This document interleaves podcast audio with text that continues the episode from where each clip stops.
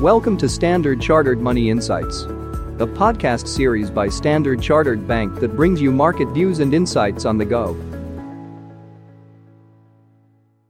Hello everyone, my name is John and welcome to Through the Noise Podcast. All-time high is probably the most used phrase in the past week.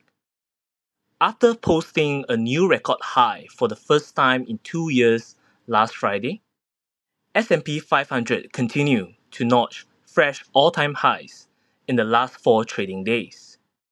Naturally, the question to ask is if this new all-time high streak is going to continue. To discuss this and more, I'm joined by Manpreet Gill, our Chief Investment Officer for Africa, Middle East, and Europe. Hello, Manpreet. Let's address the white elephant in the room. Are we going to see the US stock market rally continue going forward? And how could the investors be positioned for it? Hi, John. Well, indeed, we've seen quite a rally in the S&P 500. And what the result of that has been is that the S&P has broken above a major technical resistance, which, of course, was the record high of 2022. Now, there are a few key drivers of why this occurred. First, of course, we've had more than 80% of S&P 500 companies that have reported so far have actually beaten earnings estimates. Second, of course, we've had stronger than expected business confidence data for January. That, of course, suggesting manufacturing is seeing a recovery from last year's recession globally and services remains healthy. And finally, of course, we had the stronger than expected US GDP number for the fourth quarter of 2023. Now, I think these, of course, set a very strong baseline for the equity market.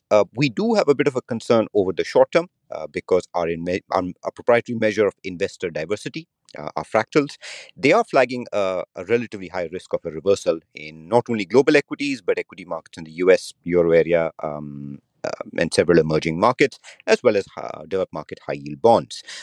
We're also seeing some similar measures suggesting higher than usual risk of reversal in several equity sectors like technology, communication services, and real estate, more so in the US and Europe. So it's really this point about strong data as the context, but some of the investor positioning looking a little stretched in the short term.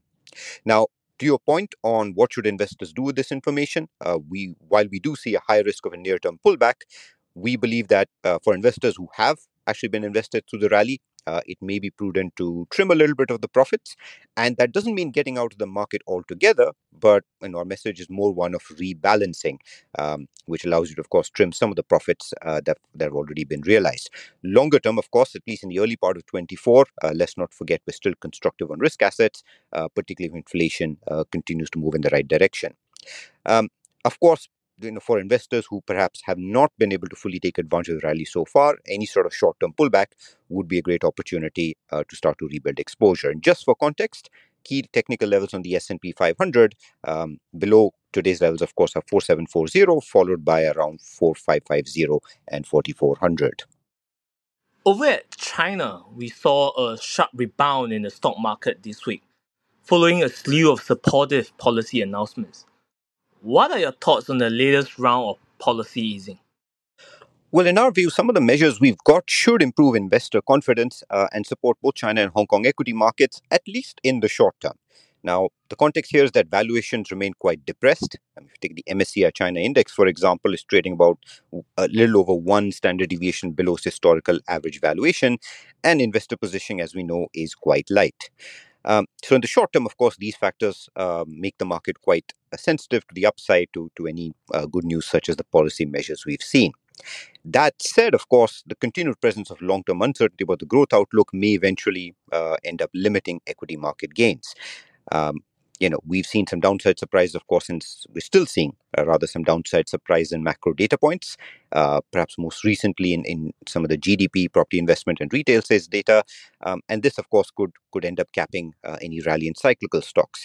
And second, of course, we still have some background uncertainty on the geopolitical and regulatory fronts that could limit the extent of foreign fund inflows.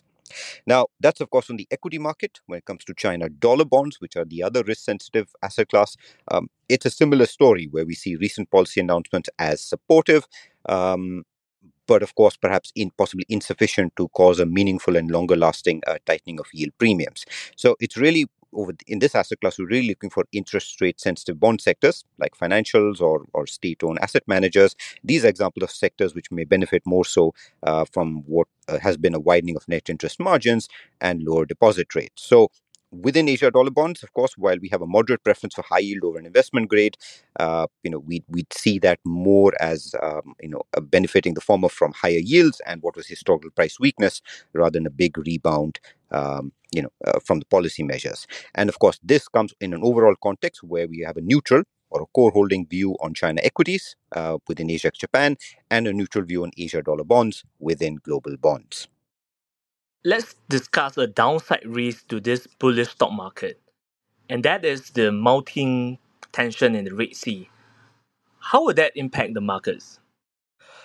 Well, it's interesting that history shows us that most geopolitical events end up having a relatively temporary impact on markets. So you get a short-term rise in volatility in the short term, but you tend to see usually a limited long-term impact. And my favorite example here is South Korea's KOSPI index, where we've had several decades of tensions on the Korean peninsula, but the index impact has tended to be more one of short-term volatility. Occasionally, of course, we can have an event that has a more long-lasting impact, such as what we witnessed with the Ukraine conflict, which ended up impacting markets via gas prices. Now, when we think about what's going on in the Red Sea and the tensions there, this framework can be helpful. The concern here, of course, is that higher shipping costs eventually feed through to higher U.S. inflation as the shipping delays themselves start adding to costs. For now, we'd really view this as more of a risk scenario rather than a central scenario, given that military conflict thus far has remained geographically limited. The only factor we'd want to watch for is what we call a boiling frog syndrome, where a conflict continue to spread gradually and create significant supply disruptions. So that's a risk we'll be keeping a close watch on. On crude oil specifically, we do expect the geopolitical risk premium to fade under our central scenario. And of course, we note that the next support for WTI oil is at $70 per barrel. That said, nothing wrong in hedging against the risks. And routes investors can consider, of course, are energy sector equities in terms of hedging by getting exposure to oil prices.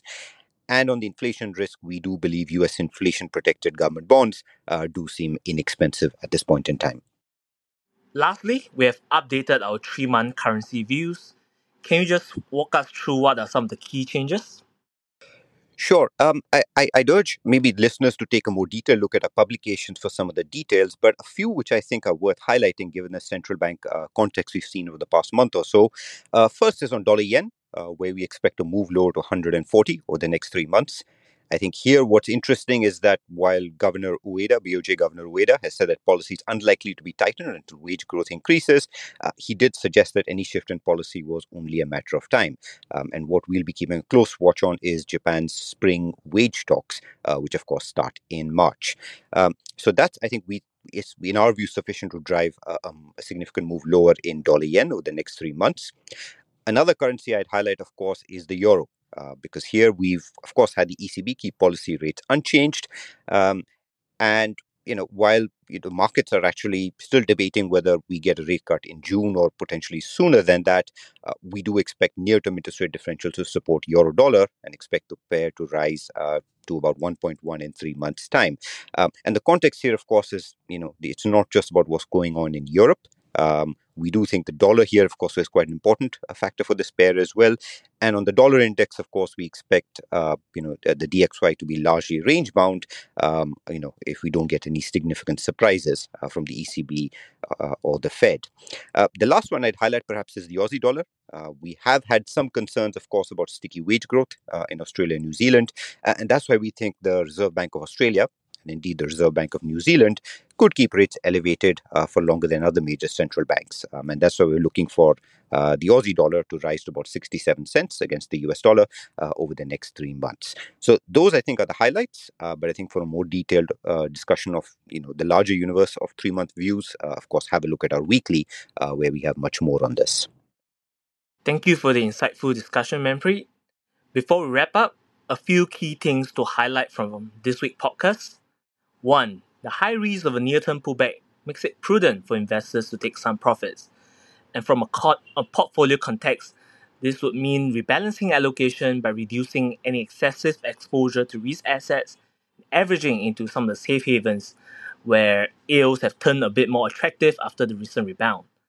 2. The supportive measures in China should improve investors' confidence and support both the equity and bond markets, at least in the near term. 3. The concern surrounding the Red Sea tensions is that higher shipping costs feed through to higher U.S. inflation. But for now, we continue to see this more as a risk scenario rather than a central scenario, given direct military conflict remains geographically limited. That's all that we have for this week's podcast. We hope you enjoyed it as much as we did. Have a wonderful weekend ahead, and we'll speak again next week. Thank you for listening to Standard Chartered Money Insights, a podcast series by Standard Chartered Bank. For more details, visit Market Views on the Go on our website or click the link in the description.